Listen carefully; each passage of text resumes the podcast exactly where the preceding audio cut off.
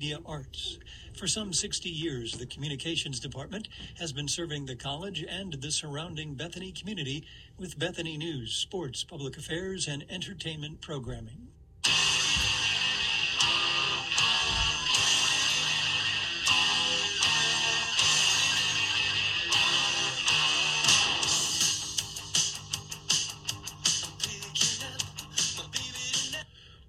Welcome back, everybody, to the Three Rivers Talk Show here on the Bethany Online Radio. Once again, your host, Drew Von Sayo, set to bring you the latest with your Pittsburgh Steelers, Pittsburgh Penguins, Pittsburgh Pirates, and more. I do apologize there for the brief delay in getting on air. That was due to some technical issues, but we are all squared away and ready to talk Pittsburgh sports as we are every Friday here on BBN Online Radio.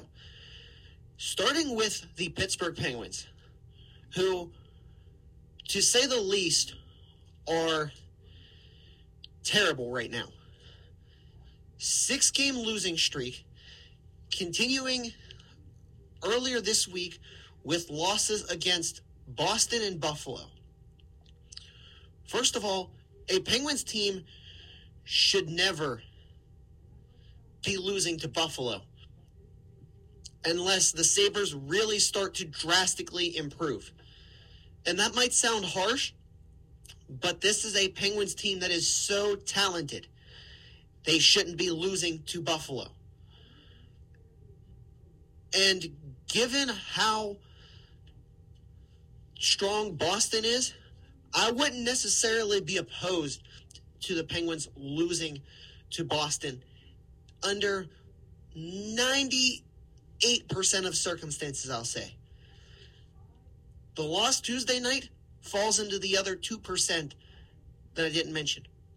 The Penguins had a 5 2 lead. Let me repeat that a 5 2 lead with just 8 minutes and 24 seconds left in the second period. All they had to do was see the game out, and they couldn't do it. Marchand scores a few minutes after Rickard Rakell does in the second period, makes it 5 3. The Bruins go on to score two more in the third period to tie it up, and then Lindholm with the game winner in overtime. That is a terrible, terrible loss. And as much as you can sit there and blame guys like Brian Dumoulin, Jeff Petry, the defenseman, who maybe didn't necessarily play their best, you can also look between the pipes as well because Tristan Jarry was subpar in that game. He has not been playing at the level that Penguins fans know he can play at, the level that the Penguins organization knows he can play at. That hasn't been happening so far this season. Maybe a few instances for Tristan Jarry where he played well particularly the game against the Tampa Bay Lightning, the game against the LA Kings. Those were two instances where you saw Jarry play well this season. I'm not even going to, you know what? I will throw in the Coyotes game as well because they did have almost 30 shots on goal. So his first three appearances this season for Jarry have been sharp. The last three have been horrid to watch. Edmonton, Vancouver, and now Boston. And for DeSmith, the only game that he played well in, somewhat well in, was the Seattle game, where he made 27 saves on 29 shots. Of course, the third goal for the Kraken then was an empty netter. DeSmith didn't play well against Calgary, although to be fair, nobody played well against Calgary. And he didn't play well for the later half of the game Wednesday against Buffalo. I mean, you can't give up five goals in a period. Now, I do realize and aware of the fact that two of those five goals were empty netters, but he's still giving up four goals that are on him. Four goals against Buffalo. Calgary, it was four goals as well. I mean, that just can't continue to happen where the Penguins are not getting what they need from their goaltenders. You can't win games if you're not getting solid goaltending. I don't know what's going on with Jarry, but he's got to figure it out and figure it out now. Casey DeSmith, I've always been on the fence about Casey DeSmith and whether or not he's a talented goaltender and is capable of being a backup in the NHL. He has moments where he plays absolutely stellar and looks like he can be a viable backup goaltender. And then he has moments like he did against Buffalo and like he did against Calgary, where he looks like he wouldn't even make the Wilkes-Barre Penguins roster. That's how inconsistent Casey Smith is as a goaltender. And that's how streaky he can be in the flip of a switch. And that has to change for the Penguins moving forward. Now, speaking of what has to change, Ron Hextall and Brian Burke have to change the way that they are constructing this roster. There are a lot of talented players on this team. Don't get me wrong. But there are also several players who are on this Penguins roster and do not deserve to be whatsoever. You have Jeff Carter, who, again, had a few games where he started out really solid, or at least productive, has since dropped. Subpar back to same old Jeff Carter. You've got Kasperi Kapanen. I know I've mentioned him in the same boat as Jeff Carter as someone who had a few performances where he looked decent. Not anymore. Back to same old Kasperi Kapanen. It's not getting it done. You've got Brock McGinn, who is being paid $3 million, two, $3 million, somewhere in that range, to be a penalty killer. You don't need to pay someone even $2 million in a salary cap league to be a penalty killer. You don't. And then you have guys like Poulin, Poehling, O'Connor, who are trying to fight for minutes on the fourth line with Blueger. And that doesn't even include Filip Hallander down in Wilkes-Barre, Valtteri Puustinen, William Nylander, all in Wilkes-Barre that are trying to fight for spots in the NHL. If Ron Hextall and Brian Burke really wanted to expedite the process of continuing to keep a contender in Pittsburgh, we would be seeing a lot of Poulin. We would be seeing a lot of Drew O'Connor, a lot of Poehling, which we already are starting to see a little bit of. We would be seeing Valtteri Puustinen be brought up. We would be seeing Filip Hallander starting to get some minutes on the third and fourth lines. The only way this Penguins team is going to expedite that process is by bringing up younger guys who are going to provide a spark to your bottom six. Jeff Carter isn't going to do a damn thing. At this point, Kasperi Kapanen isn't going to do a damn thing. Brock McGinn hasn't and will continue to not do a damn thing. What are we doing here? What are the Penguins actually trying to accomplish? Nobody seems to be able to answer that other than saying they're competing for a Stanley Cup. Well, obviously they're competing for a Stanley Cup because they're one of 32 teams in the NHL. They brought back Evgeny Malkin. They brought back Chris Letang to keep the core together of those two and Crosby. Obviously they want to contend for a Stanley Cup, but winning zero games out of your last six isn't going to help you contend for a Stanley Cup. It's not. And then when you continue to play people like Jeff Carter, like Kasperi Kapanen, like Brock McGinn, you're going to diminish your chances even more. And that doesn't even include the defense.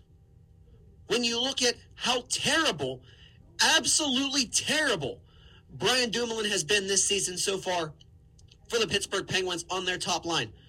Nobody in the NHL, defenseman or forwards has been on the ice for more goals against this season so far than Brian Dumoulin. That's inexcusable for a guy who is being considered as one of your top defensemen is paired up with essentially the captain of your defense in Chris Letang. You should not be leading the league as far as goals conceded. That's pitiful. Absolutely pitiful from Brian Dumoulin. And there is no end in sight as to when he's going to start waking up and actually remembering that he has to play the game of hockey. And then you also look at the defense, and Jeff Petry has been just as horrid. Jeff Petry was brought over from Montreal in the Mike Matheson trade to try and bolster this Penguins defense, give them a little bit more size. Yeah, he's providing size for the Penguins, but that's about all he's doing. He's not helping them defensively. Petry as well has been terrible for Pittsburgh. Marcus Pettersson is at the top of his game. I know in the offseason it always seemed like it was going to be Marcus Pettersson that got traded or Marcus Pettersson that made the most sense to be traded. And I've verbalized that it made sense to trade Marcus Pettersson. And thank the Lord I am not Ron Hextall in this scenario. Because Marcus Pettersson is playing at the top of his game right now and is somebody that should not be out of the lineup ever. And then you have P.O. Joseph, Jan Rutta, Chris Letang. I mean, they're just, they're kind of there right now. They're not really doing much as far as excelling, but they're not doing a whole lot as far as hurting the Penguins either. Now, going back to the forwards, Mike Sullivan, I have so many questions for you right now. You started the season with a top line of Jake Guentzel on the left, Sidney Crosby down the middle, and Rickard Rakell on the right. Your second line was Jason Zucker on the left, Evgeny Malkin at center, and Bryan Rust on the right. Now, because the team is starting to struggle, the first thing you do is switch Rickard Rakell and Bryan Rust because you think that's somehow going to change things when it is statistically proven that Rickard Rakell plays better on the first line with Sid and with Guentzel.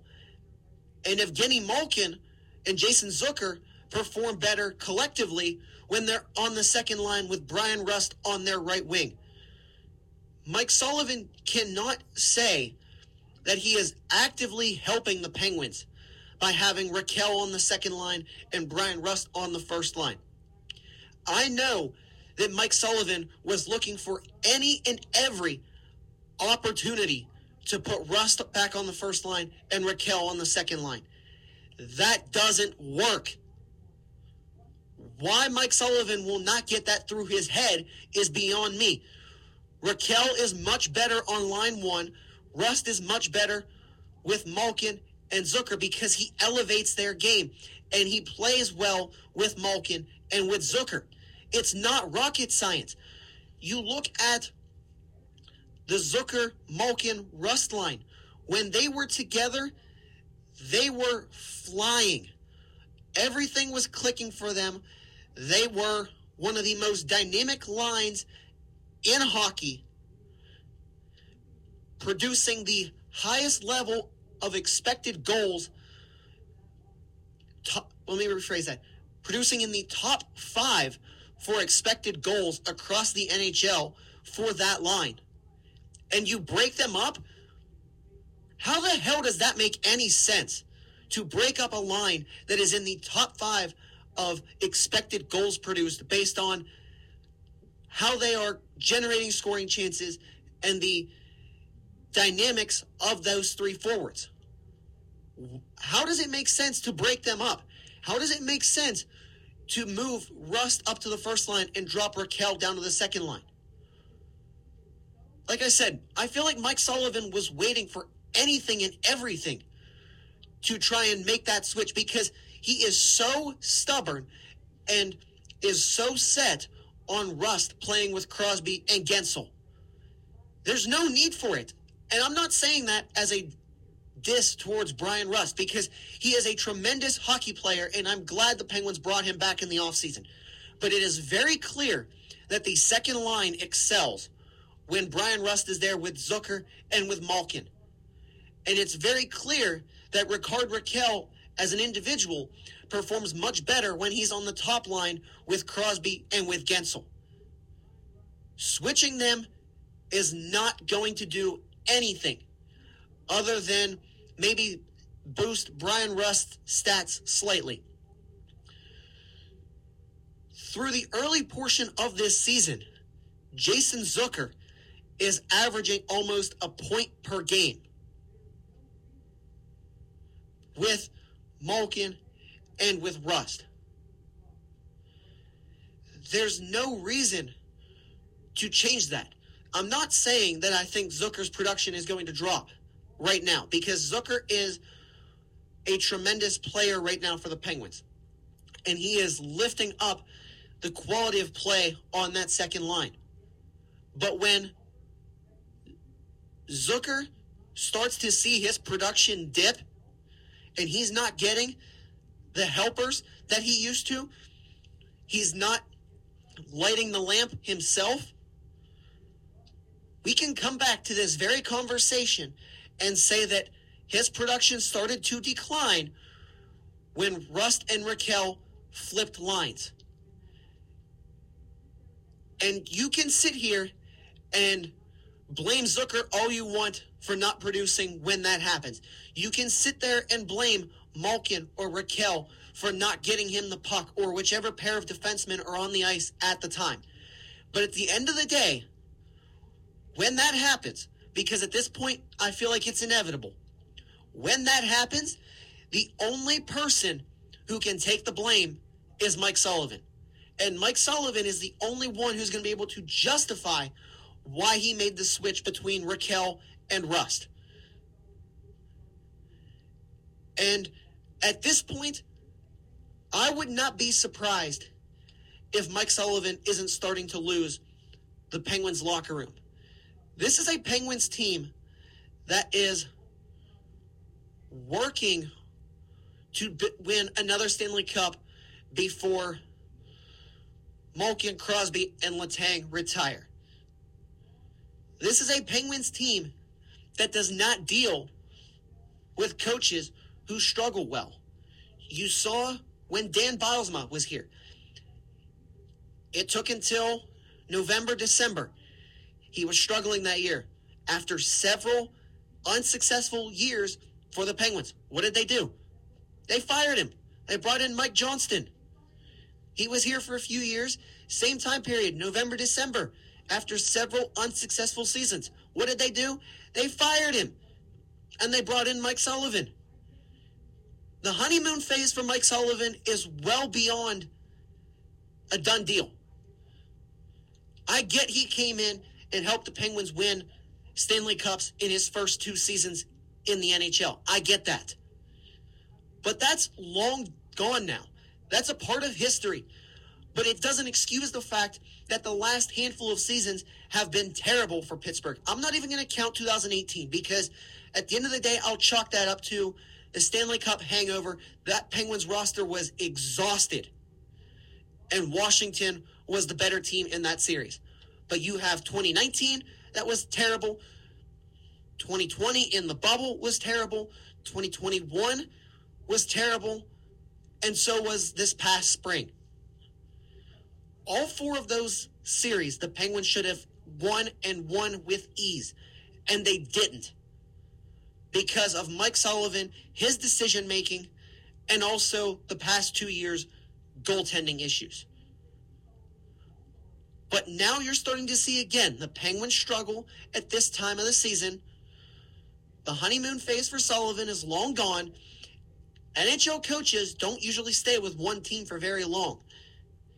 And Mike Sullivan continues to be stubborn, set in his ways, and playing guys where they shouldn't be playing and playing guys who shouldn't be playing at all. I'm not trying to advocate for Mike Sullivan to be fired. I'm not saying he should be fired right now. All I'm saying is, is that this is something to keep an eye on as the season progresses and how much longer it takes, if it hasn't already started to happen, before he loses the locker room. And the justification for not firing him is always the same. He just signed a contract extension, blah, blah, blah. Who the hell cares? If Ron Hextall and Brian Burke are aware of the fact that he loses the locker room whenever it may be, as long as it is still during the Crosby, Malkin, and Letang era, Mike Sullivan will be out of a job before you know it. Because Ron Hextall and Brian Burke care more about winning a Stanley Cup with Crosby, Malkin, and Letang than they do about having to worry about Mike Sullivan's contract and what he is guaranteed for the next handful of years. That Stanley Cup is more important to them than anything else with 87, 71, and 58 on the roster. They don't care about Mike Sullivan's contract status. They can sort that out later. And again, Mike Sullivan needs to change things now, start playing guys who are actually going to produce. Scratch Carter, scratch Kapanen, scratch McGinn, and play the youngsters who are going to provide a spark. Play Rickard Rakell on the top line and move Bryan Rust back to the second line. It's that simple. It truly is that simple. You're listening to the Three Rivers Talk Show here on the Bethany Online Radio. step aside for a few minutes. When we return, the latest around the NFL as we have lots to talk about as far as the trade deadline and more right here on the Bethany Online Radio.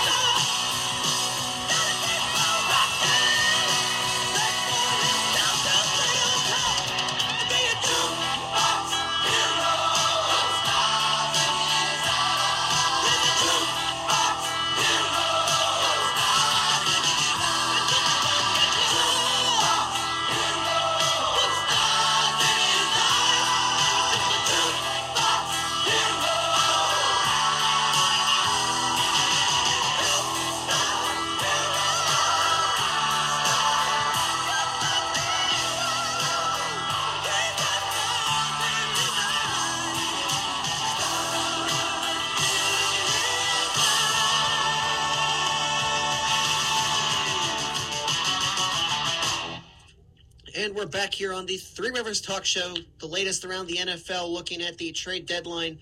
Joined once again by Dylan Bazika. Dylan, welcome back, and we got lots to talk about. Yes, we do, Drew. As you said, the trade deadline was this past Tuesday, man. It was a lot of moves were getting made around the NFL.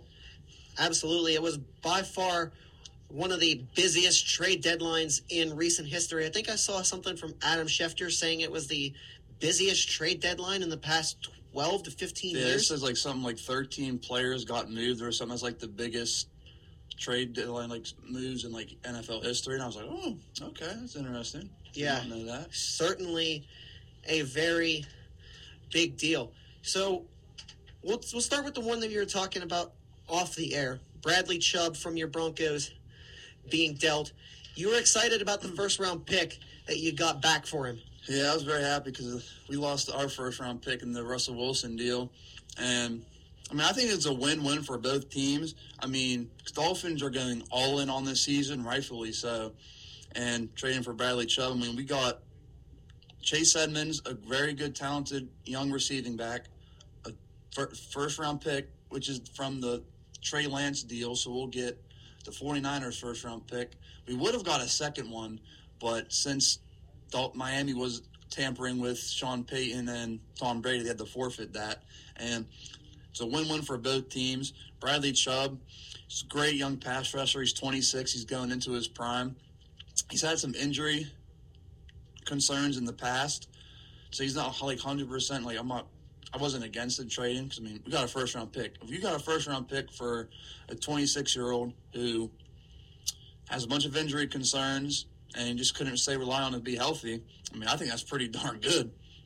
Absolutely. And I mean, obviously, I know Chubb probably hasn't produced where he wants to since his rookie year, but the talent is there, the potential is there. It's only a matter of time before he bounces back, and Miami is going to get a big steal with him. Yeah, and he just signed a five-year, 119 million dollar extension with the Miami Dolphins yesterday. He gets 63 million dollars guaranteed. That that's crazy. And then while we're talking about Miami, what a job their general manager has done recently. They traded with the 49ers, you mentioned in that Trey Lance deal, moving back, they got three first round picks in that deal. Used one to trade for Tyreek Hill, one to draft Jaylen Waddle, and then the other they just used to acquire Bradley Chubb. I mean, that is that's an incredible roster construction right there from their general manager. Yeah, I really like what the GM did for the Dol- for this year for the Dolphins. He really just like went all in, and I love that. I love when teams just go all in and say, "Screw them draft picks, we don't need them," like the Rams did last Mhm. season. And I like how they're also going like all in and Tua, and they're really believing in him because like in like past off seasons, like oh, see our franchise guy, we don't know, and they were tampering with Brady this off season, like not really committing to him. Like this move really feels like okay, Tua is our guy. We're going all in. This is a year to go all in, win a Super Bowl, and go from there. Absolutely. And then while we're down south, how about the Jaguars shocking the world and going out and trading for Calvin Ridley?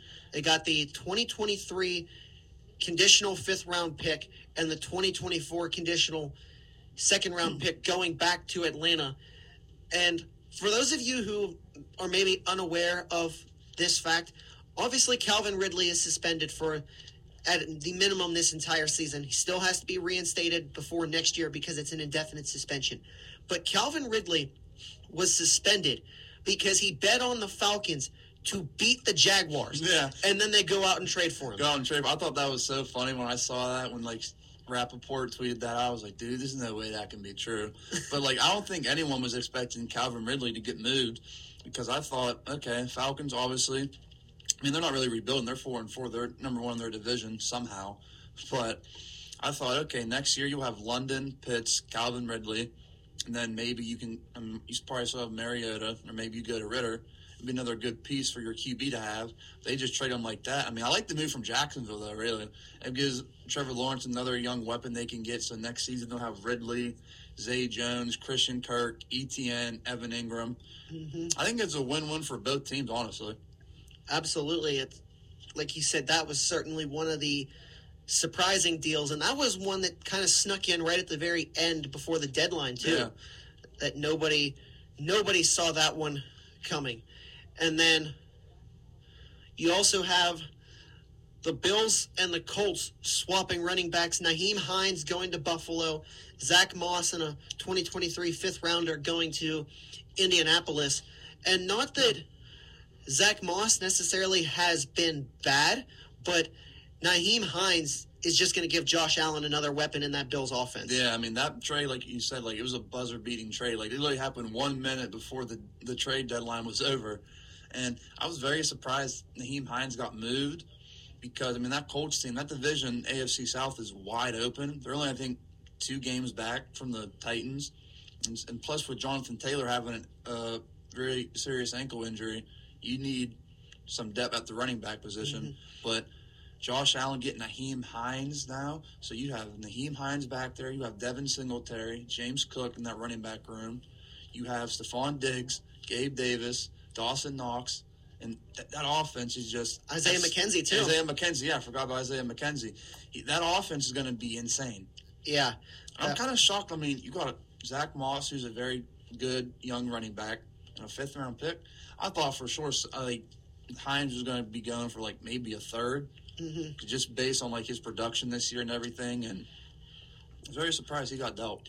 Well, if it was if it was just draft picks, it probably would have been a third there Yeah. for Hines. But because Zach Moss was thrown in, that had to kind of devalue the draft pick a little bit there. And then was a little bit surprised by the move. At the same time, also not really surprised.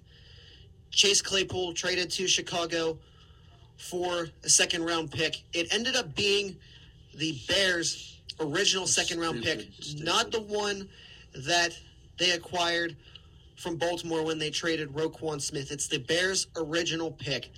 I understand Chicago wanting to give Justin Fields a weapon, but at the same time, though, I don't really get it from a Steelers hmm. perspective. That trade, I mean, like we said last Friday, I think I called it. I was like, oh, yeah, Claypool's to get traded. You might get a second round pick if you're lucky. And you did. And it's very surprising that you, because you, you used a second round pick on him. In return, you got a second. And I looked at that trade. I'm like, oh, they gave him the Baltimore second round pick.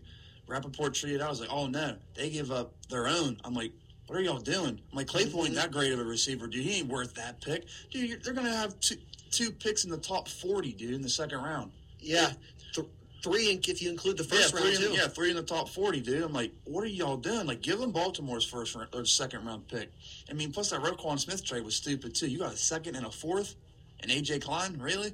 Mhm. That's all you can get for the top three linebacker in the NFL. Interestingly enough, though, with the with the Bears situation, the Bears, I believe it was it was either Rappaport or Schefter, tweeted this out. Originally, the Bears did offer the second rounder that they got from Baltimore, but Chicago was told no by the Steelers, and Pittsburgh was going to go with Green Bay's offer Yeah. for Claypool, and then Chicago came back at the last minute and said, actually we'll up our offer and give you our original second rounder and then that's when the steelers agreed to it Yeah, I mean that's smart in the GM spot. I mean, huh? Should I have Green Bay second rounder or the Bears, who are like terrible? But Yeah. see. That's kind of an easy decision. But and that's why they also wanted the bears second rounder over baltimore's too because Baltimore, yeah, they're going to be. That's going to be a mid to late round, second round pick. Chicago, Mhm. they're probably going to have, like I said, probably one in the Yeah. top forty. and for me it's just it's one of those things that's just absolutely wild because right now the pick that the steelers as we said already got for chase claypool is a higher pick than the one they used to draft him. Yeah, way higher. You got him at what? Pick like forty it's something. 49 i believe Forty nine. Yeah, you're going to have one like at like thirty six or thirty seven Mhm. probably. Yeah. Basically, you're going to get a nice, a lot of nice young talent come next April. I mean, like I get it. You go get Clay, Claypool, who's another weapon for Justin Mhm. Fields, but I mean, really, you couldn't draft one or something. 'Cause, I mean, there's probably there's better people in the draft you could probably get than Claypool right now. That Halen Yeah. Dude from Tennessee, you could get him in the second round. That could be a g- good target for Justin Fields. You can get Jordan Addison and like all these other receivers that are coming up. I did not like this trade at all. Did not. I just thought the Bears were stupid. I'm like, If they would give up Baltimore's and something mm-hmm. else, okay, that's fine. I'll do that. Don't give up your own second round pick. Like you know, y'all are not that great. The only the only justification that I can see right now in trading for Claypool, giving up your own second round pick, is they're sitting at three and five right now. It's a very tight NFC this year. They are just there's a lot of teams they're going to have to leap over, but they're just one game back of a wild card spot. That is true because NFC is very weak this year. Yeah, you've got San Francisco right now at that final wild card spot, four and four. Washington four and four. The Rams are three and four because they've had their bye week already. Mm-hmm. Tampa's three and five. Green Bay three and five. Arizona and New Orleans both three and five. They're all ahead of Chicago though. Mm-hmm. But like we said, there's a lot of room there for Chicago to grow, and if Fields and Claypool can connect, then that's going to boost the Bears' chances to sneak in even more so. So that, like I said, that's the only justification there as to why Chicago decided to be that aggressive and go mm-hmm. out and bring in Claypool. Yeah, I mean, I get it. I mean, you want to give your young developing QB another weapon, but still, your own second round pick is going to be in between thirty three and forty. So I mean, come on. Another trade I really was surprised by that made no sense. Minnesota trade or the Detroit Lions trading their star tight end T.J. Hockenson to their division rival Minnesota Vikings. Yeah, I agree. They gave up a second round pick this year and a 2024 third next year. And Minnesota got Hockenson, a 2023 fourth, and a 2024 conditional fourth round pick. What the heck are you doing, Detroit? Like, that move made no sense at all. TJ Hockenson was the number 10 pick a couple years ago. He has been a great tight end so far. He's been having a phenomenal season this year. I mean, I know if mm-hmm. you have him in fantasy, he puts up some big numbers in fantasy wise, but you're giving Hockenson to one of the best offenses in the NFL right now. The Vikings are in sole control of number one spot in the NFC. What is it? NFC NFC North. NFC North, and they're six and one. You had T.J. Hockenson in that dynamic offense. You got Stefon Diggs, Adam Thielen. Stefon Diggs is in Buffalo. Oh no, so Justin, oh, my bad. Justin Jefferson, Adam Thielen, K.J. Osborne, Alexander Mattison, mm-hmm. Dalvin Cook, and then Kirk Cousins throwing the ball. That's a very good offense. Like the Vikings team, it's fun to watch this year too. Oh, absolutely. The only thing that, and before I even go there, like you said, it makes no sense to trade TJ Hockenson when it's very obvious that Detroit is going to be drafting a quarterback Yeah. in April. Yeah, they're gonna have a top three draft They're, pick next year. they're not going to stick with Jared Goff from beyond this season. So it would make sense for your rookie quarterback who's going to be coming in and more than likely starting week one next year. Mm, I don't know. I think Goff will start until midseason or something, and then they'll put their guy in. If you draft someone in the top three, you're not going to sit him a year. Well, I mean, Trey Lance did. Well, that's that's Mm, that's the rarity. mm, I don't know. Zach Wilson didn't get thrown right out to the gate, right off the rip. They had Flacco for a little bit, and then they put Wilson in there. But it all depends to who the QB is. Like, if it's Stroud, I think Bryce Young's the only one that's like pro ready right now. Yeah, Stroud's not. He needs to sit a year. Will Levis doesn't isn't. Hendon Hooker will entice people just because of the season he's having, but I think Bryce Young's the only one that's like 100% you can throw out there week one. That's it. But even aside from that, hmm. though, you would still want your rookie quarterback to have that elite pass Oh, catcher yeah, in. T.J. Hockenson. He's a top five tight end in the NFL, and he's Yeah. only been in the league for like two, three years now. And then not only are you giving him up, you're giving up two more draft picks just to receive back two draft picks from Minnesota. I get the first, the, the second rounder in 2023 is higher than the fourth rounder you're giving up, and that in 2024 you're receiving a third rounder, giving up a conditional fourth rounder. So in a way, you're still moving up, but at the same time, though, if you're a team like Detroit, you need all of the draft Yeah, picks you you know, can draft get. you can. I mean, you're rebuilding. Like you need Yeah. all the young talent you can get on that team because no one in free agency is going to be coming to Detroit. No. You're going to have to build within the draft and everything. So it's made no sense. The same old Lions, man. Same old Lions. Shaking my head, man. You I- can't even blame Dan Campbell for No, that. you cannot. Dan Campbell's a former tight end. How do you think he feels right now? Do you Mm-hmm. really think he wanted to trade T.J. Hockenson away? Absolutely not. Heavens no. He probably Dan Campbell pulled out his phone, got a call from the GM. Yeah, we just traded T.J. Hockenson. You did what? Oh, yeah, man. just storms into the freaking GM's office, starts like going crazy on him. Oh yeah. Calls Hockenson. Yeah, man. I really want to see you win, man. I, I'm hating I'm about to see you in like two more games this year, man. Hope you mm. ball out. Go win a Super Bowl. Oh, I believe it. And I then love Dan Campbell. I just hope he doesn't get fired, dude. I love Dan Campbell as a coach yeah, so much. They- just he's just in Detroit. I mean, the the Lions just have to trust in him and realize that this is going to be a slow but sure process with Dan mm-hmm. Campbell because like you like we've said already the passion is there the football IQ is there it's just he's dealt a terrible deck of cards Yeah. and has to like we said slowly but surely build his way up through the draft and that's only mm-hmm. going to happen with time and how about the Jets making a deal with Jacksonville, going out and bringing in James Robinson for a sixth rounder? It's conditional sixth rounder, but getting that running back depth back after the Breece Hall injury. and then after Breece Hall unfortunately tore his ACL, hopefully he gets comes back and comes back the way he, he was this past season. I mean, I like the move for Robinson. I mean, I really liked it because I have ETN on fantasy. Now ETN's going to be getting all the reps now at running mm-hmm. back. So I was like, yes, finally. But it adds a nice, good running back to that room. Now they're going to be a running back by committee because you have Michael Carter, Ty Johnson, you got James Robinson in that mix. I think the Jets will be just fine because Robinson can replace some of that explosive plays that Breece Hall's been doing. But it is a dev- it, it did suck for the Jets because they were having such a great year so far, and then that happened. It was unfortunate. Jets made another move on Tuesday with my Broncos. We traded um, a fourth round 2024 fourth round pick, and we got defensive end Jacob Martin and a 2024 fifth rounder. Jacob Martin, he played. He was playing against Denver two weeks ago when the, when the Jets played up, came up to Denver and played us. He was very good. He got one and a half sacks, couple tackles. He's mostly going to be like special teams player mostly. I mean, he's another depth piece too behind because we just traded Bradley Chubb. It'd be a nice depth piece behind Browning, Randy Gregory, Nick Manito, and Jonathan Cooper. Mhm. He's mostly going to be a special teams player. I mean, Yeah. at first I was like, I was like, oh, we made a deal with the Jets. Jets. I'm like, oh, do we get Elijah Moore? Maybe. Oh, oh my goodness. I looked. I was like, oh, who's this guy? I didn't know who he was, but then I like watched some film on him and everything. I was like, oh, this guy's not bad. He's going to be a good special team player for us. Mhm. Not too bad.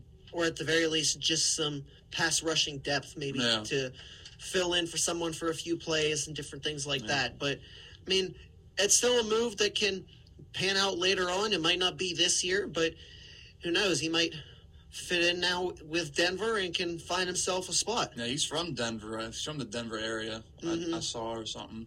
It's good to have another hometown kid back for playing Yeah. for the franchise. And your Steelers, I mean, they made two moves on Tuesday, man. They traded for cornerback William Jackson III and gave up and got a 2025 seventh round pick, and you only gave up a sixth rounder in 2025. How do you feel about the move to help your uh, secondary out, bud? It's I very mean- much needed. Yeah, first of all, absolutely. Secondary help for the Steelers right now is much needed. Levi Wallace has been disappointing so far this year. Ahkello Witherspoon, when he's been healthy, has been a disappointment. And so the Steelers, they we really needed that secondary help. I know William Jackson has had his struggles in Washington. I know there was a lot of discrepancy there as to if he was even going to be dealt or if the commanders were just going to flat out cut him. But for me, I see this as a low risk move that mm-hmm. can really only help the Steelers. And quite honestly, I see this move for William Jackson being very similar to the one the Steelers made a few years ago Joe when they went out and brought in Yeah, Joe Haden. I think so. I think so. I mean, plus you got to realize too, this could just be like a one-year rental, possibly, because he did sign a three-year, forty-two million dollar extension last summer. So, do y'all want to keep him? I mean, he is he is thirty now. So, I mean, I mean, I think it just depends on how how he performs over the final Yeah. half of this season. If he's somebody the Steelers think, like Haden, can continue to elevate the quality in the secondary, they'll sign him. Maybe not three years, fourteen million dollar, forty-two million dollar he has an option too. I think it's like a Mhm. twelve million dollar player option that he can pick up. So Yeah, but he'll be here next year. I mean, next season though. I mean, you'll have Witherspoon, William Jackson the third, Levi Wallace possibly. Cam Sutton, Cam Sutton. You have T.J. Watt back. Mm-hmm. Everyone will be healthy. Defense might be pretty nice, and plus all them draft picks you're gonna have Yeah. invested into your offense. Hopefully, like offensive line, maybe. Yeah. Maybe get another receiver replace Claypool. Unfortunately, the TikTok era in Pittsburgh is over. but Steeler fans are very happy that's over. See, honestly, that that whole thing for me was just a story that a non-story that became a story, and that was something that was highlighted because the team was struggling. Oh, let's find something to blame their struggles on. Mm-hmm. Oh, Juju and Claypool are doing TikToks. There's our there's our outlet. Yeah. All the Steeler fans were like, oh, it Claypool and Juju, man, the TikTok thing and everything. They were goofing around. Mm-hmm. like, dudes, come on. You guys just stunk. Just, just admit it. Just admit it, fans. But you know, I've been thinking. We talked about Chicago going out and acquiring Claypool, saying that they were only three and five, one game back of the wild card. Now that I think about it, that logic doesn't even make sense because they. I mean, from an offensive perspective, it does. But when you look at the team perspective, trading away Roquan Smith and also trading away Robert Quinn. So you're going to improve your offense at the deadline, Your defense is going to be hor- Yeah. at the bottom of the barrel. but then you're going to hurt your defense. I mean, like you said, what is Chicago trying to do? And if that's and the thing is, the move for Claypool was made after the move to trade away Robert Quinn, after the move to trade away Roquan Smith. Smith. So why un unless the Bears tried to go out and acquire defensive help and it just never happened, what were they what were they thinking? I, mean, I think they just wanted to get some more weapons around Justin Fields to kind of make him happy. Because I mean, Mm-hmm. the season has been very disappointing for the Bears. And their offense, like, it looks good at Yeah. times. I mean, you got Darnell Mooney, you got N'Keal Harry's there, Claypool's there now. Who else is there? I'm trying to think. I wrote Khalil Herbert and David Montgomery is a good one-two punch they got back there. Cole Kmet, a young upcoming tight end, Mm-hmm. and then I mean it's a young offense. It, it's good. Like I like it's fun to watch at times, but their defense, I'm like, what are we doing? So let me ask you this then. Do you think Chicago only went out and acquired Claypool so that they can sit there and say, well, at least Green Bay didn't get him? Yeah, and I'm glad you brought the Green Bay thing up.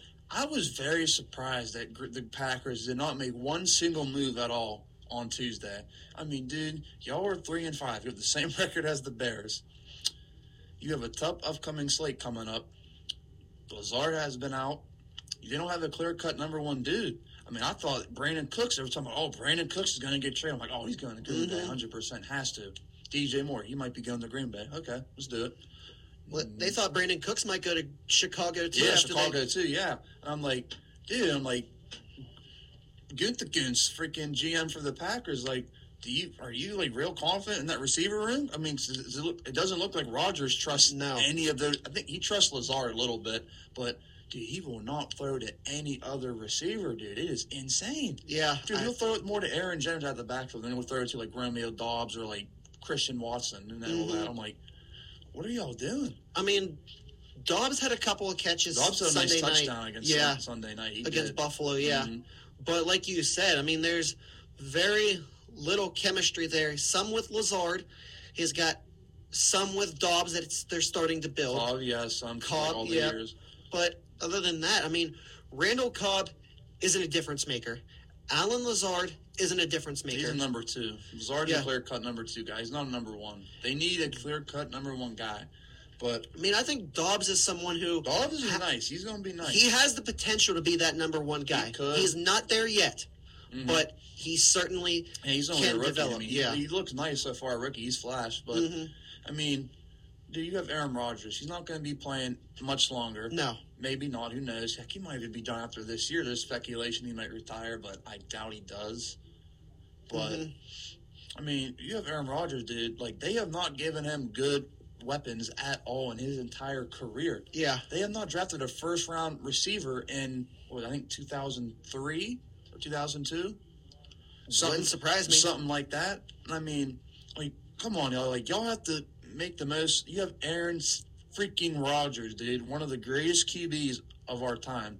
You're not giving him no weapons at all. Like, what are you doing? Yeah. And it just doesn't make any sense. It was, like you said, you were right on the money. 2002, when they took Javon Walker. Yep. I mean, what are you, what are you doing? You know, you got the one Super Bowl out of Aaron Rodgers. We're not going to say any more than that. the But- Yes. I still will never forgive Rashard Mendenhall. But that's a story for a different day. You got the one Super Bowl out of Aaron Rodgers. Is Green Bay seriously accepting just one Super Bowl in the Aaron Rodgers era? yeah, think so. if that's true, then that's pathetic. I mean, they they need to clean house if they're happy with one Super Bowl during Aaron Rodgers. Yeah, I mean, time. he's only gotten one. I mean, he hasn't been to another one in No. years. When was it, 2000, 2010. 2010 was the last time he did it. I mean, he, they've had good. I mean, they just can't do Mhm. nothing in the postseason. They'll go crazy. Yeah. Like recent memory, like they'll have like top three seed in the NFC. Yeah.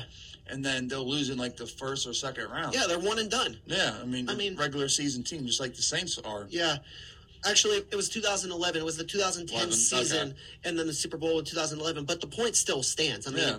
that's the one and only time that Rodgers has made a trip to the Super Bowl. And like we said, you know, half the time they're one and done now in the playoffs. I mean, what what does that accomplish? I mean, it, you know, like we said, Rodgers can only do so much in the regular season to get them in that position for the playoffs, and then come playoff time, it never works out in Green Bay's favor. No, never. And then two, please, coming off back-to-back MVP seasons, and you get rid of a top five receiver and his favorite target and Davante Adams. Yeah, And like, are they against drafting like a receiver in the first round, dude? 'Cause I'm like, what is going on? Like they've passed up on some good receivers recently, Mhm.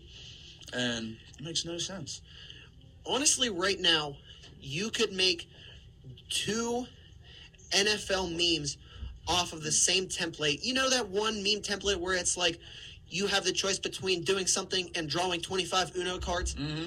You could make that meme right now with Green Bay drafting a wide receiver in the early rounds. And you could make that same meme for the Steelers when it comes to offensive linemen. Yeah, he most definitely could. And it's just, it's just crazy how they won't I mean- give him good weapons, dude. At all, it's insane. I know, and it just as much as I don't really I say this because I'm not necessarily the biggest Green Bay fan. I mean, I don't mind them per se, but Aaron Rodgers at the end of the day needs to he needs to be in the Super Bowl more often and he needs to have the weapons around him. Yeah, I mean, what are the, best case scenario now? Are you hoping Odell Beckham Jr. signs with y'all? Maybe Yeah. salvage the season, maybe, or who else is out there in free agency? I mean, you're going to have another free agent receiver, or what are y'all going to do? I have no idea and it's I wouldn't be surprised at this point if Green Bay doesn't know what they're doing. Now, They've seen something. Uh, Von Miller is a good friend of Odell. He Mhm. posted a, he posted a picture on Instagram today of uh, him and Odell holding a Super Bowl trophy up, and it's Yeah. like reunion question mark. I was like, dude. No, No. I mean I love Von. I really want him to get a third Super Bowl. That'd be awesome. It'd be one of the first time ever a defensive player has gone to three different franchises and delivered a Super Bowl. hmm So that would just solidify his Hall of Fame status even more, even though he already is. Could you imagine Josh Allen with Odell Beckham and Stefon Diggs? And Gabe Davis, Yeah. Dawson Knox, Isaiah Nyheim McKenzie? Hines, Isaiah McKenzie. Dude, You'd have to give Kansas City a run for their money. Same with the Dolphins. if that if that was Buffalo's offense going into the playoffs, every team would essentially have to utilize a dime package defensively every play. hundred percent. They'd have to do the dime packets all the time. Dude, always like, oh, I'm going to shut down this guy. Mhm. Oh, guess what? Yeah. This dude's uncovered. We'll go there. And then oh, they shut down the passing game. Guess what? We got Nyheim Hines, Devin Singletary, and James Cook. Yeah. go crazy, boys. And then we'll just run the ball down your throat because you don't have enough in the box. Exactly. Like that team is Brandon Beane's uh, done a phenomenal job building that Bills Mhm. roster. So Yeah. so great. Absolutely. We're going to step aside here on the Three Rivers Talk Show. When we return, looking at the baseball side of things with the Gold Glove nominations being announced, and then also an update on the World Series right here on the Three Rivers Talk Show.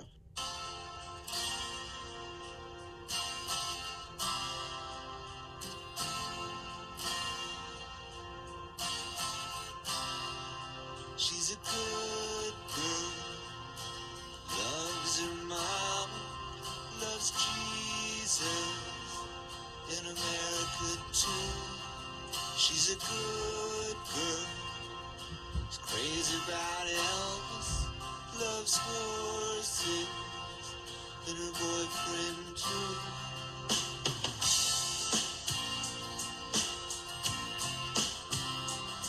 And it's a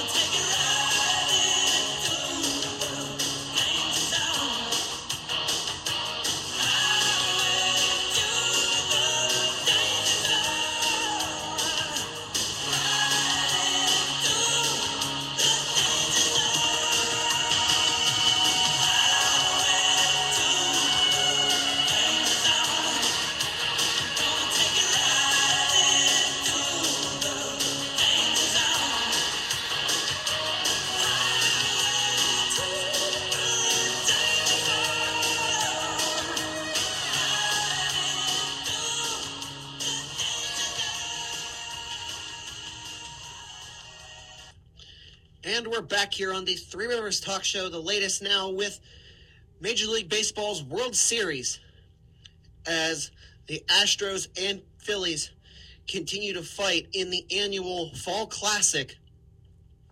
A chance for the Astros tomorrow night to win the World Series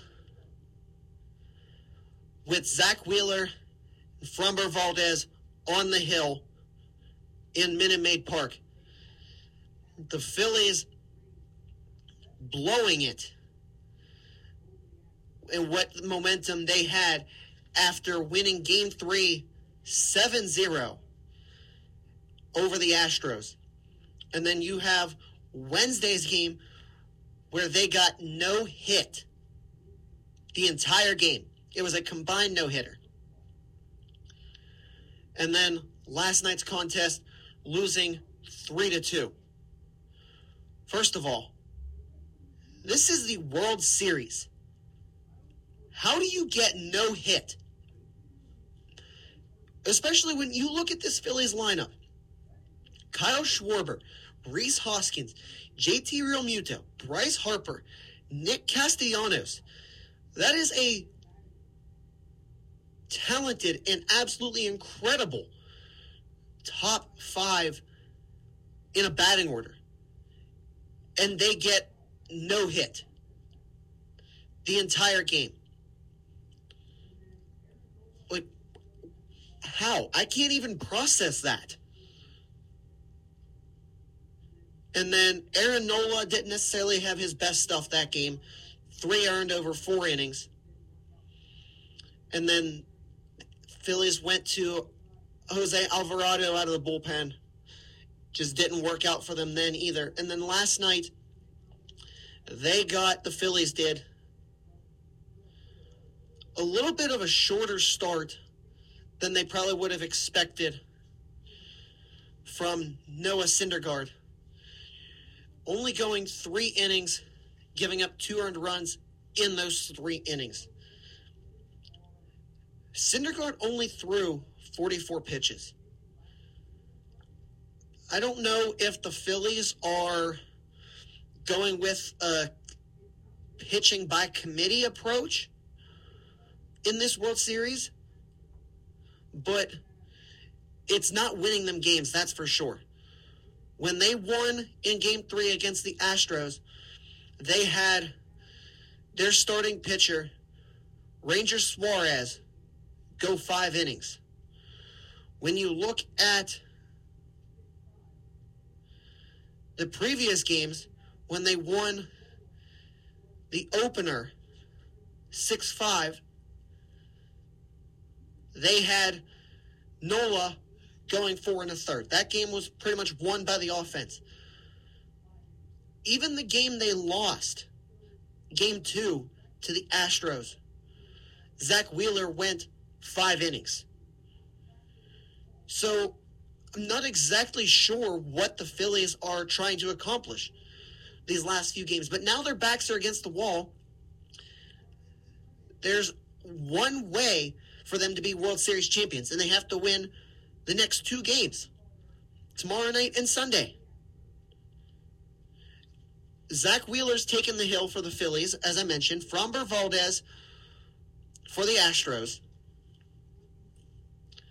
And Framber Valdez is an incredible, incredible pitcher for Houston.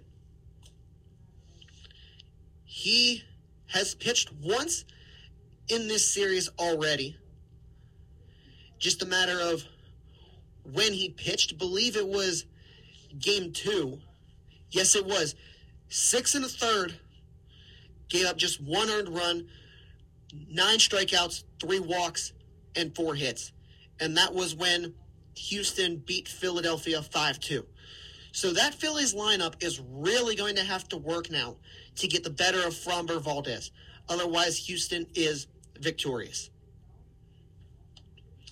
I think the Phillies still have a decent shot if they can sort things out offensively, and Zack Wheeler has the game of his life. And then when you get to game seven, anything can happen. But it's definitely an uphill battle for the Phillies. and they're going to have to work and have to earn their spot as World Series champions now. Not that the Astros haven't and that they won't have to in game six tomorrow night, but they have the advantage. Momentum is on their side, winning the last two. And now life is harder for the Phillies. I want to move on to the Gold Glove Award winners. And this was a conversation that I felt like we were going to have to have. We shouldn't have be having it right now. But unfortunately we are. Ke'Bryan Hayes was nominated for the NL Gold Glove at third base. It doesn't even matter who the third person was in the competition because it was between him and Nolan Arenado. And Ke'Bryan Hayes lost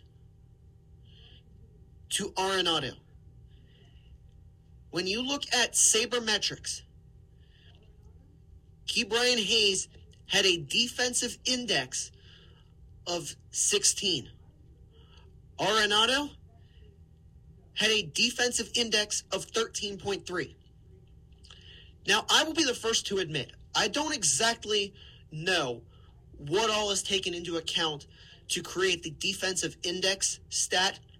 That's something that I can still improve upon as far as my knowledge of baseball, and I will be the first to admit that. But it doesn't take a genius to realize that the greater the defensive index, the better that player is.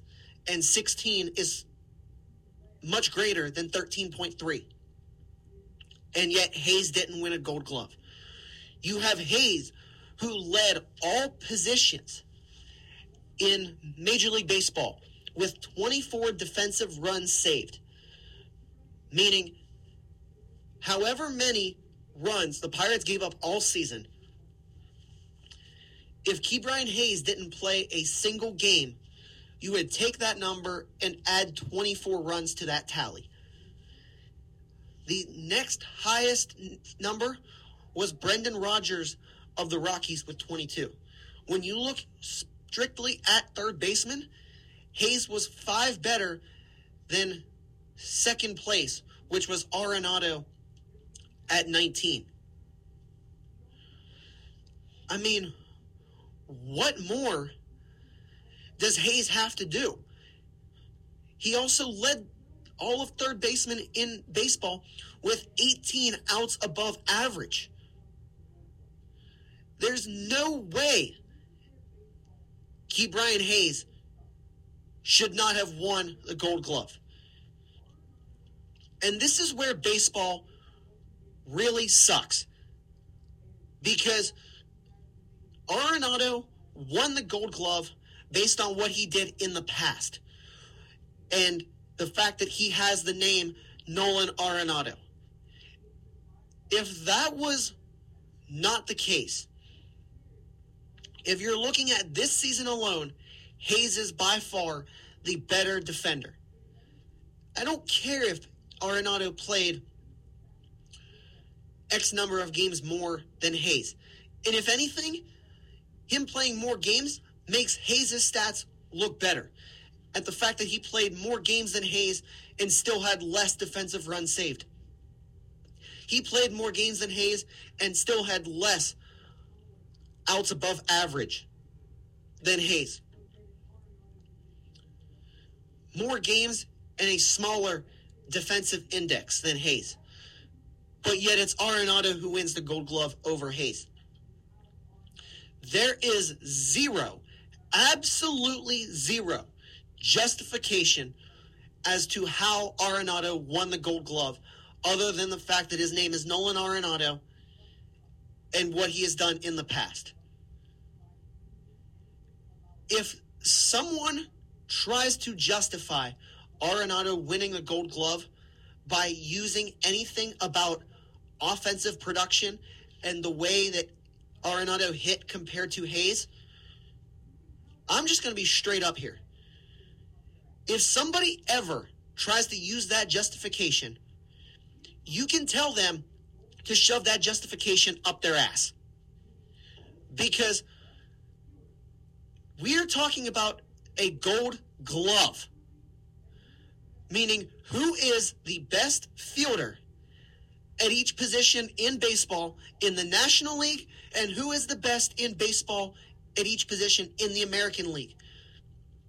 And then once you have all of the gold glove winners, then you give the platinum glove, which is the best fielder in all of baseball. Where in either of those descriptions of gold glove or platinum glove does it mention anything about production at the plate? Newsflash, it doesn't. So, why is production at the plate being used to justify why Arenado won a gold glove that is strictly a defensive award? And yet we're bringing hitting into it. This is not the Silver Slugger Award. If it was Silver Slugger, I would have no problems with saying Arenado was a better hitter. He deserved to be Silver Slugger. But this is the gold glove. And Hayes lost to Arenado because of Arenado's name and the fact that some people try and justify someone winning a defensive award based on production at the plate. There's no other way around it. I mean, it's just terrible for the game of baseball. And he- the thing is, too, like I said, since Hayes didn't win the gold glove, he's not eligible for the platinum glove. You have the guy leading all of baseball in the SABR defensive index, outs above average, and defensive runs saved. That right there, in my opinion, the fact that Ke'Bryan Hayes is three for three in those categories, that right there should be enough to say NL Gold Glove at third base and Platinum Glove. I mean, how much more does Ke'Bryan Hayes need to do to prove his worth defensively? I'm not talking about his production at the plate because everyone knows that his production at the plate needs to improve. But how do you not give someone the NL Gold Glove and the NL Platinum Glove? I do want to clarify that because there's an AL and NL Platinum Glove. How do you not give someone both of those awards when they are by far the best defensive player in the game of baseball? He obviously had enough innings played, enough games played to even be nominated for the damn award. But yet he's not given the award as far as the winner goes. That is BS. Complete and utter BS. There's no way around it. Ke'Bryan Hayes was robbed of the NL Gold Glove. There's no questions about it whatsoever.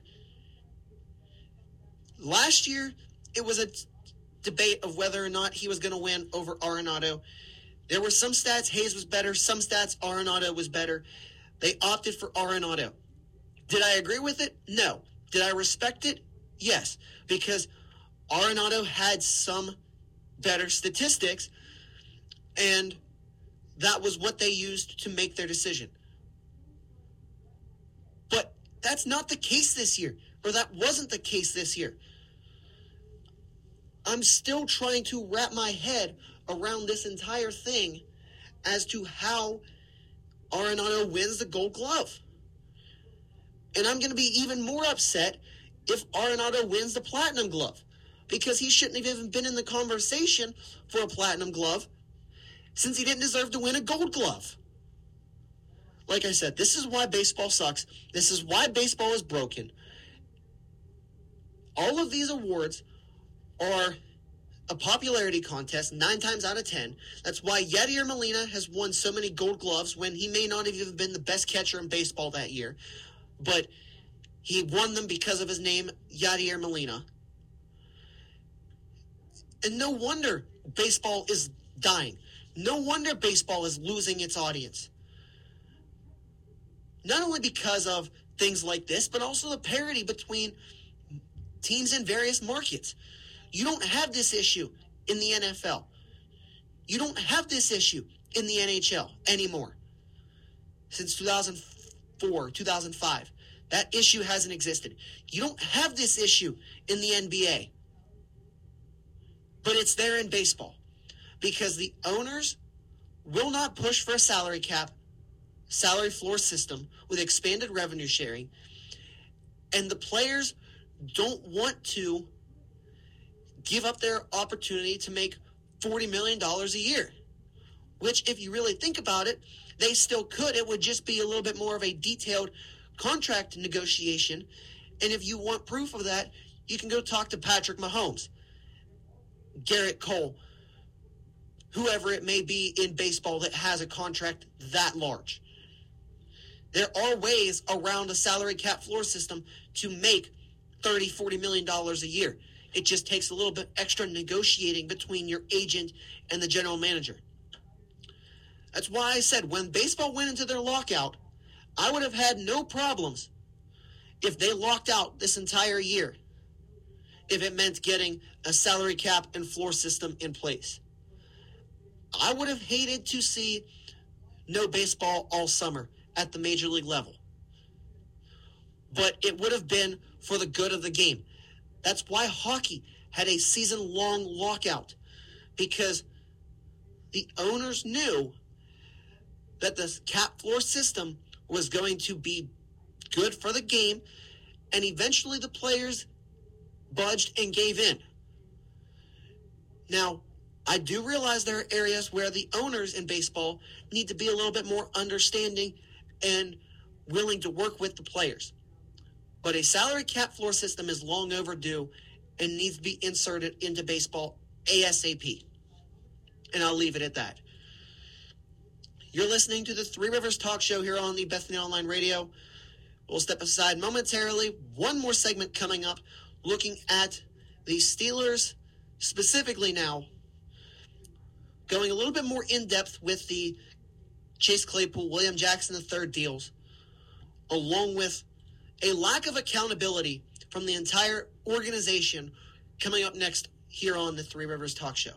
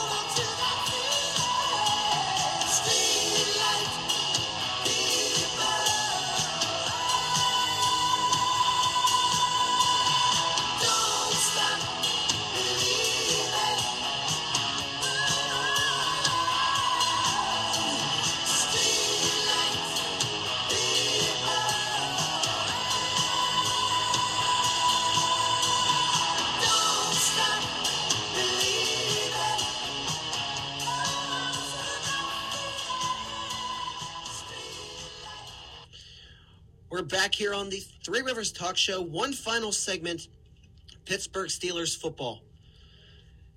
As you heard during the NFL discussion, the Steelers made two trades Claypool to the Bears for a second round pick in next year's draft, and then William Jackson III from the Washington Commanders to the Steelers, swapping late round picks. The Steelers getting a 2025 seventh rounder in addition to William Jackson. The Steelers giving up a 2025 sixth rounder to the Commanders. I'll start with the William Jackson deal. As I said already, this is a move that is only going to help the Steelers secondary. Jackson had his issues in Washington. He had his issues in Cincinnati. But Levi Wallace, terribly struggling this year. Ahkello Witherspoon, when he's healthy, struggling in his own regard. The Steelers haven't gotten a whole lot from Cam Sutton either. Not as much as they probably would like to and are expecting. So they have to go out and bring in secondary help. William Jackson was going to be released by the Commanders if they didn't find a trade partner. The Steelers stepped in. I get that. I have no problems with them making that move. It's a very low risk, high reward type move, similarly to what they did when they brought in Joe Haden. They got a few good seasons out of Haden, and then they moved on from him when he wasn't performing. That's what the Steelers do when they bring in guys like William Jackson, and I'm fine with it. That's who they are. But again, it speaks to how poorly the Steelers are when it comes to drafting and developing corners, which is a conversation for an entirely different day. I think Jackson is someone that can come in. He's going to help the Steelers. He might struggle at first, like Ahkello Witherspoon did when he first came over from the NFC West. He might struggle. But then he's going to take off, and I feel like he will thrive given that he's played for Cincinnati, knowing what AFC North football is like. And he is going to, in my opinion, going to end up helping the Steelers secondary this year and moving forward. Now, where it becomes tough is the point that Dylan brought up earlier about his player option, right around $12 million. That's going to be the tough one because the Steelers, unless he goes out and plays like a top tier corner in the NFL, the Steelers aren't going to want to pay him $12 million next year. I get they're going to have a lot of cap space, but they're not going to want to pay him $12 million. So then the question becomes do they turn down his player option and then try to re sign him in free agency? Or is this truly going to be a rental for William Jackson? I could see it going both ways. Omar Khan isn't going to want to pay him $12 million unless he plays at Jalen Ramsey's level these next eight games. And then if that's the case, you pick up your that player option and you take it to the bank because you're getting a bargain. But if Jackson goes out there and plays like he did the first half of the season in Washington, or maybe only slightly better, you're not going to want to pay him $12 million. So then you decline the option, you let him hit free agency, and if you can bring him back for maybe six, seven million, you do that. If you can get him for even less, great. But that leads to a large predicament for the Steelers. And of course, there's plenty of time for them to make that decision, plenty of time to evaluate William Jackson. So, again, time will tell in that regard. Now, Chase Claypool to the Bears for a second round pick. I didn't really want to see Claypool traded. Like I said, Pickett needs all the help he can get offensively with his weapons. He had Johnson, he had Claypool, had Pickens, had Freiermuth, had Sims, maybe even a little bit of Gunnar Olszewski. Now he's down Claypool. So that hurts the Steelers' offense for the rest of the season. And they're already two and six. with a terrible offense. Absolutely terrible. And now you're losing Claypool, meaning that this is only going to get worse for the Steelers offensively. I understand that they got back Chicago's second round pick, which is more than likely going to be inside the top 40, a higher pick than they used to even draft Claypool. So I get that from Omar Khan's perspective. You know, look, we couldn't pass this deal up. This is top value for Claypool. We're almost getting a late first rounder out of him. I get that. And the Bears were desperate for a receiver. So I get pulling the trigger, not turning down that offer or letting it walk away. But the Steelers now are short on talented receivers. You have Pickens, you got Diontae Johnson, Freiermuth as a tight end, and then what? Nothing. A little bit of Sims, a little bit of Olszewski. You got nothing. So now the Steelers are in a predicament because in past weeks, teams had to game plan for Claypool. They had the game plan for Freiermuth. They had the game plan for Pickens and Johnson. Now it's one less person that opposing defenses have to plan for, meaning they can focus more on Freiermuth, on Pickens, on Johnson. And Matt Canada's disastrous offense is going to go from bad to worse because there's less incredible targets to try and spread the ball around to. Which is, like I said, I don't understand why the Steelers made that move. Now, had the Steelers traded Claypool and then went out and brought in someone to counter that move, it doesn't have to be a big name. It just could have been anyone better than Sims or Olszewski. Then I would have understood, you know, you go out, you make the trade for Claypool, you bring in someone for a day three pick. A little bit of a downgrade now, but it'll pay off sooner or later. But that didn't happen. So now you're going to be relying on Sims and Olszewski to step up and fill Claypool's void. Will that happen? Probably not. Why the Steelers think it's going to happen? God only knows. And that's where the Steelers organization has faltered time and time again because they make moves like this and they don't think about all aspects of it. And now you're going to see the Steelers offense suffer even more because of not having Claypool. They really are. It's going to be terrible for the Steelers offense these final nine games without Claypool. Worse than it already is. Just wait and see. So then, now that leads to the question what are the Steelers going to do with those three picks? Like Dylan and I were saying earlier, more than likely the Steelers are going to have three picks inside the top 45, definitely inside the top 50.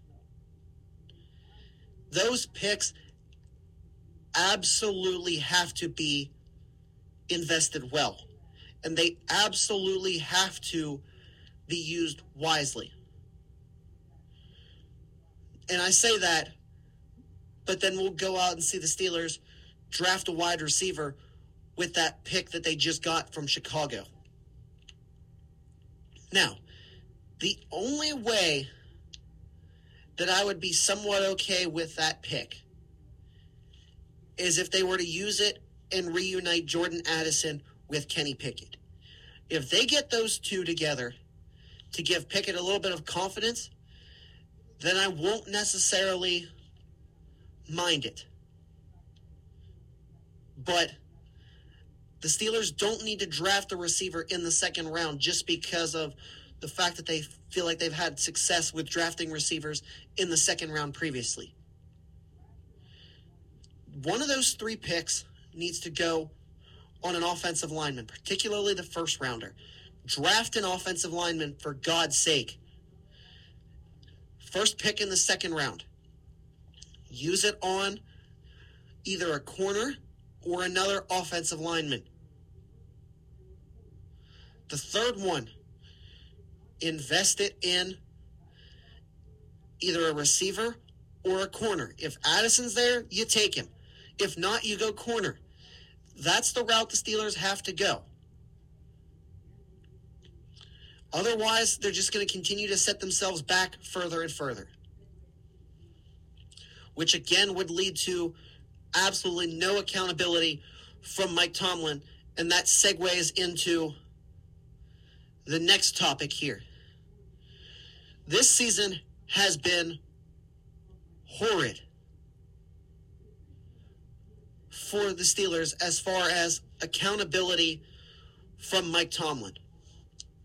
This is a team that is 2 and 6. This is a team that is struggling tremendously on offense. And not only is Mike Tomlin not making any changes to the coaching staff as far as personnel, he is not making any changes as to who calls the plays. And he's not even making any changes as far as limiting players' snaps. He's going to continue to trot out Najee Harris as a starting running back when he's averaging just over three yards a carry. You want Najee Harris to learn that that's unacceptable for a first round running back out of Alabama? You start giving Jaylen Warren more and more of his carries. I don't want to hear the excuse that teams game plan for Najee Harris and they don't game plan for Jaylen Warren. This is the NFL, for God's sake. Every team out there plans for players three deep on the depth chart, especially at a position like running back where they get interchanged so frequently. Every team out there game plans for Jaylen Warren and Najee Harris. The problem is that Najee Harris just doesn't seem like he knows what he's doing and is going out there and trying to run side to side as opposed to running up and down the field. And the play immediately that comes to mind third and four for the Steelers. Najee Harris runs an out route from the backfield. Pickett hits him in stride. All this man had to do catch, turn. He could have walked forward for a first down. That's how wide open he was. That's how close he was to the first down marker. What does he do? He starts dancing, stutter stepping the whole nine yards, and ends up not gaining a single damn yard. It went from third and four to fourth and four. And then you have Jaylen Warren, who has said time and time again, I'm just a put my head down type of person and hit the hole. That's what the Steelers need. See the hole, hit the hole, you run north and south. If you run into trouble in north and south, then you bounce to east and west, and as soon as you get out of trouble, you go north south again. I don't know if Najee Harris was watching Le'Veon Bell's old tape or if he's still trying to be overproductive because of the offensive line last year. But what he's doing isn't working. And as a result, the Steelers' offense is suffering when Najee Harris is on the field. And I never thought I would be uttering those words, but they're suffering right now with him out of the backfield in the passing game and the running game because he's not helping them in any way, shape, or form. There's no accountability from Mike Tomlin as far as who is calling the plays. Now, Matt Canada did say that depending upon the scenario, they might have someone else calling the plays. I'm sorry, what? So you're going to tell me that on first and 10 at Pittsburgh's 23 yard line, Canada might call the plays. And then when the Steelers have it first and goal at the opposing team's nine yard line, it might be Mike Sullivan calling the plays? what? First of all, how does it even make sense to have someone besides your offensive coordinator, unless it's the head coach, of course, unless it's your head coach, which it won't be for the Steelers because Mike Tomlin is defensive minded, how does it make sense to have someone besides your OC calling the plays? Second of all, how does it make sense to have multiple people calling the plays on the same drive? What? That makes absolutely zero sense. No team in the NFL even thinks of that or even considers it. It's ridiculous how stubborn the Steelers are and unwilling they are to try and change and be innovative and creative. The Steelers' offensive staff was essentially designed by Matt Canada. Matt Canada was the one who, it just came out today, handpicked essentially the offensive staff, his offensive line coach, his quarterbacks coach. And this was from Ray Fittipaldo talking on 93.7 The Fan just a few hours ago. Matt Canada was given the freedom by Mike Tomlin to assemble his offensive coaching staff. First of all, what had Matt Canada done at the college level to earn the right to build his offensive coaching staff at the NFL level? Second of all, why is a head coach letting an offensive coordinator build the staff? I get Tomlin's a defensive coach, but Tomlin is the head coach. That needs to come directly from him, Omar Khan, and maybe a little bit of Canada's input as to who each skilled coach is on offense.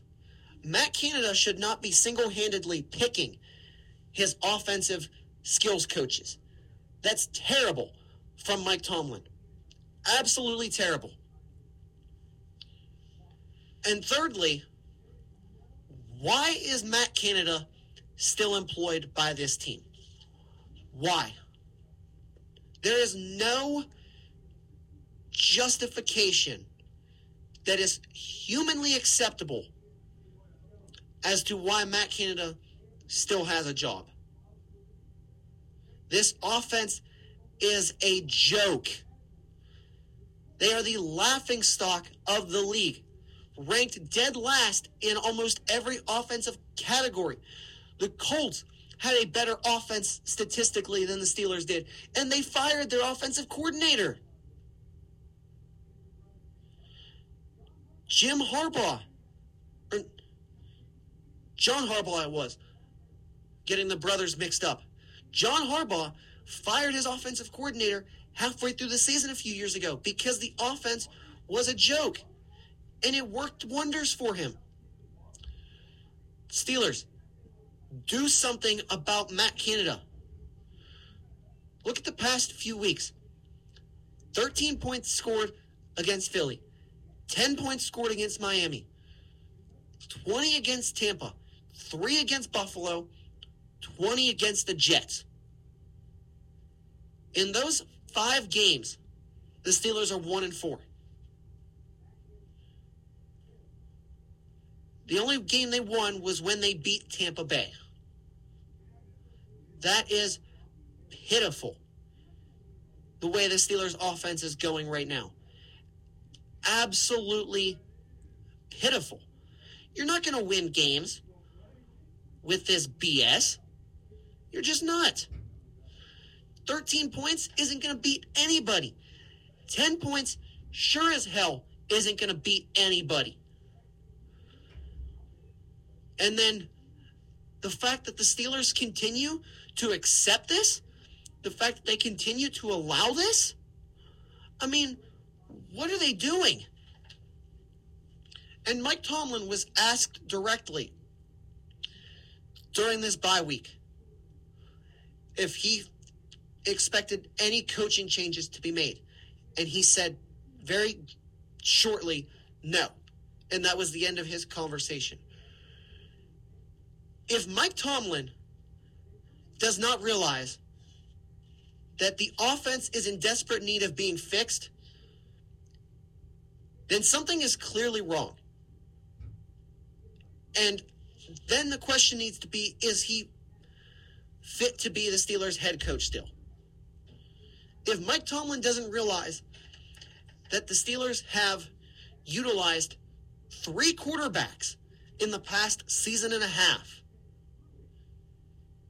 and the best offensive production was when Ben Roethlisberger said "screw it" and drew up plays on the back of the football like they were 12 years old again in the backyard.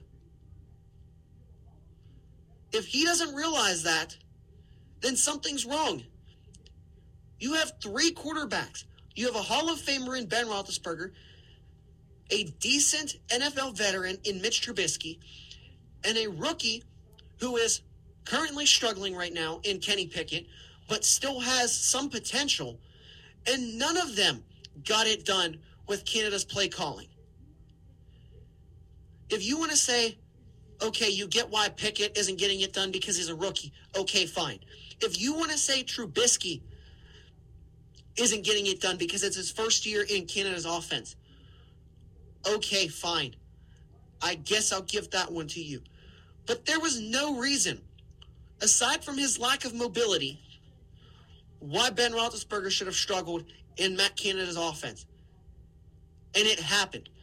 When Ben said he had enough of Canada and called the play himself, that's when the Steelers' offense clicked. And I honestly believe if it wasn't for Ben doing that last year, Canada might not have a job right now. Not that he deserves one by any means. But why does Mike Tomlin refuse to make these drastic in season decisions when things are clearly not working well for the Pittsburgh Steelers? Like I said already, the record of Mike Tomlin having an not having a losing season, that's not Mike Tomlin's record. That is Ben Roethlisberger's record. And I will not entertain any discussion saying otherwise. Because it's very clear that Ben Roethlisberger carried Tomlin to where he's at now. And Tomlin needs to be the one to make a statement to the Steelers fan base, to the organization, and to the team that mediocrity won't be accepted. Mediocrity will not get them anywhere. Sometimes I have this feeling that Mike Tomlin would be very satisfied if he went 9 and 8 every year. Just so people can continue to shove down his throat that he doesn't have a losing season in his time with the Steelers. I really do. I think sometimes that's what his approach is. As long as we don't have a losing season, people aren't going to care. No. People want this team to compete in the playoffs. People want this team to win Super Bowls. They haven't won a Super Bowl since 2009. They haven't been to a Super Bowl since 2011. They haven't won a playoff game in God knows how long. They haven't even hosted a playoff game since 2017. The Steelers are in a very dark place right now. It has to change. Canada has to go. If that means redoing the entire offensive coaching staff, I don't give a damn. Do it. Get rid of Canada. Tell his goons to get lost. And start fresh with a new offensive coordinator. Start fresh with a new quarterbacks coach, offensive line coach, whoever it may be. You start fresh entirely on offense and have them work with and develop Kenny Pickett.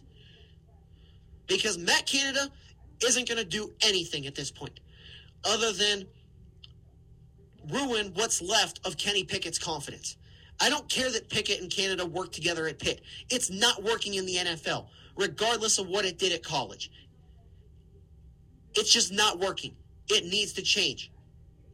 And if that means, like I said, cleaning house offensively, you do it. You don't look back.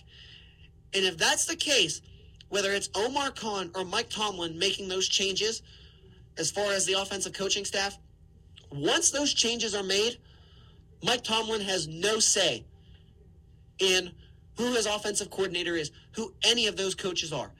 That comes strictly from Omar Khan as GM and the Rooneys. Because we've seen this before and we're seeing it now. When Tomlin handpicks his coaching staff based on who his buddies are, who he thinks deserves to have a job in the NFL, everything with the Steelers goes to shit. Time and time again. And the Steelers are not in a position anymore where they can afford to continue to have this happen. They just aren't. Because this fan base is getting more and more irritated. And sooner or later, it's going to be getting even worse.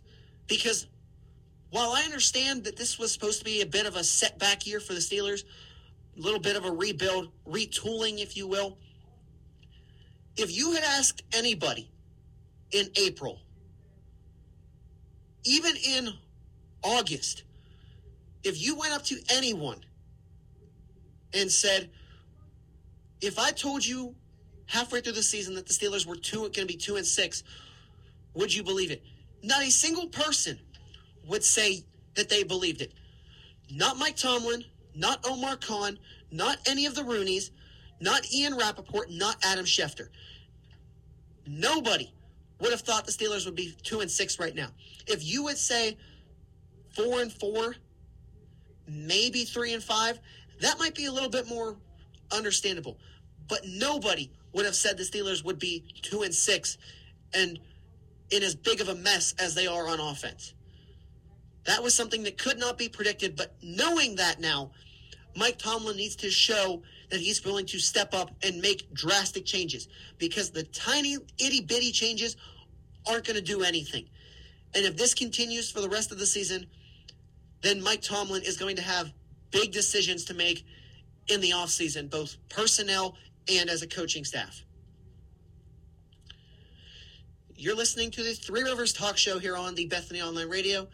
I thank you all for tuning in here on this sunny November afternoon in Bethany, West Virginia.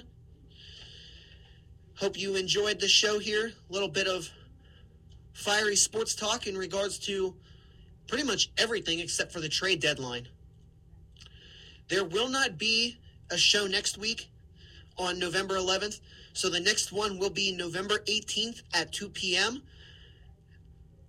I have to be involved in a, an open house for grad school. So once again, no show next week, Friday, November 11th. The next one will be two weeks from now on November 18th at 2 p.m. You've been listening to the Three Rivers Talk Show. Drew Von Sayo signing off. Enjoy the rest of your weekend, and we'll see you back here November 18th at 2 p.m. right here on the Bethany Online Radio.